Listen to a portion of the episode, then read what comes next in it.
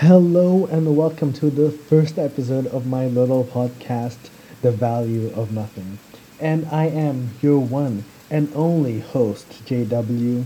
I have no clue what I'm doing, but that is what makes this a fun adventure. And to start things off, we will be talking about the relationship between desire and willpower. What I believe makes this relationship difficult starts with our desires. What makes people are our desires because they are our wishes, our hopes and dreams, our expectations. In some shape or form, we all have one or multiple desires, whether big or small. Maybe it's something we can easily do, or maybe it's something impossible. Uh, it all depends on the perspective you look at it. But the most important thing to keep in mind is that not all desires are equal. And I think this is in two ways. The first one is in relation to the world, and the second one is personally. I know, right? That's some deep stuff right there. It just makes you want to go like, damn, that's deep. When it comes to desires, we all hope that they will happen, that they will come true. And that's where things get very interesting because desires are weird. In some cases, whether our desires come true are fully out of our control, unless extreme measures are taken. But the way these desires are accomplished are by the target of said desire accomplishing it themselves, whether they know it or not. With this aspect of our desires, we can work to affect its outcome but at the end of the day, it's completely out of our hands. Uh, and it's just a matter of you know having fate it happens. I believe that this can be a very Im- impactful form of desire, but also very painful. For the most part, we don't like pain, and the solution to pain is obviously control. Control is something we try to grasp, and sometimes our search for control can be fantastic or maybe even fantastically devastating. A pleasure we have is that sometimes we can control our desires. But this is specifically in terms of desires that we want to personally achieve. And this is very interesting because these can change, be forgotten, and they also have a ranking. Uh, and we think that some are more important than others, and there are some we do before than others, and whatnot. However, this is where things get very, very interesting because the fate of this type of personal desire is all in our willpower. So right now, you might be asking yourself, oh my gosh, what is willpower? And when you think about it, it's very tricky to define. We understand it, but at the same time, what the hell is it? And in my fantastic personal definition for willpower, there are three important components. The first one is desire. What do you want to do? What do you want to accomplish and why? The second one is sacrifice. What will you sacrifice for this, willingly or unwillingly, whether you know it or not, because something will most definitely be sacrificed. And then the final one, number three, self-control. Can you maintain your sacrifice? Are you willing to keep going? Are you doubting yourself? How we view and how we use willpower can really depend from person to person. You can think of it as an energy you can use and finish and then replenish. Or maybe like your own spirit that when abused can break and be hard to repair. I don't know. Transition. Here's a question I was asked. What is positive and negative willpower? I thought about this for a very long time and came to the conclusion I can answer this question in some shape or form, but I can't answer the question because I can't understand the concept of positive and negative willpower. And that got me very interested because it showcases how we don't all see willpower the same way. And we all have our little components that you know make up willpower. And that's just so interesting to me.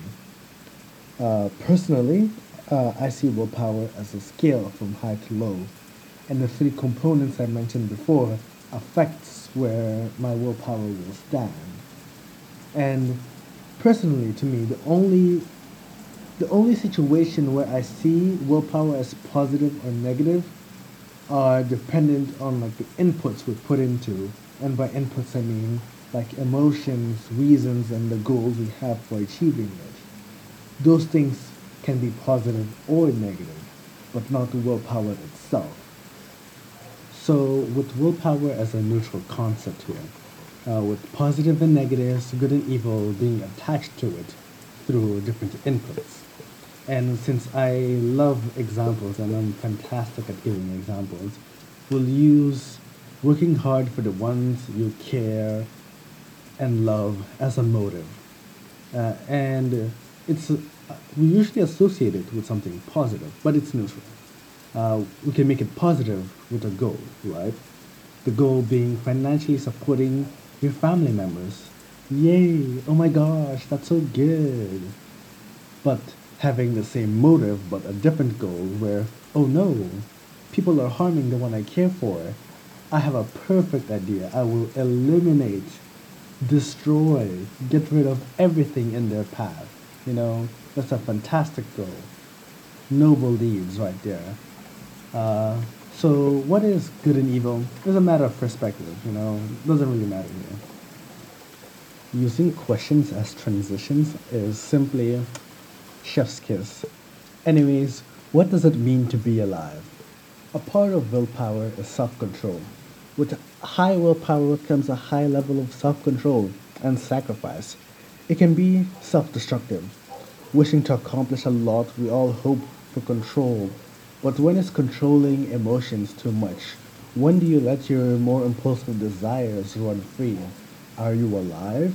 Are you free? Or are you simply a slave to your own goals? Sometimes we desire nothing, and that's simply it. Sometimes we are scared, never really knowing what we are scared of. Maybe it's change. Maybe that's what we're really scared of. Or maybe it's something else, something more personal than just change. Maybe it's the fear of control and us never knowing when it will slip right through our fingers making us afraid to try, explore, risk, learn, and lose. With no will, you might ask yourself, what is the purpose of your dreams, your ideas? Is all you can do dream with no action because you lack control? Will you continue avoiding sacrifices and simply look at the possibilities? And that's some deep thoughts with your host, JW. With all my deep thoughts, I'd say I'm a bit of a philosopher myself. But to close things off, I mentioned how desires aren't all equal in relation to oneself and the world. To yourself, you'll always put certain desires above others. Some you'll think are more important and should be done before others. And with that simple logic, they can never be equal. Uh, then, the most important one, in relation to the world. The reasons desires can never be equal is because not everyone can succeed. And for one desire to make it someone else's must fail. Sometimes, not always though. I said a lot, but at the same time, I said nothing. So, the moral of the story here is when we truly desire something, is when we are ready to change. It can be something others may never know about. It can be something we put our all into frustration, joy, devastation, contentment. Whether or not we achieve our desires, we will always carry it with us. It might not make sense, but to never forget the thoughts, I really tried my best, and I am proud of myself, you know. Thank you for listening, and I will see you next time, slightly deeper into the abyss of insanity.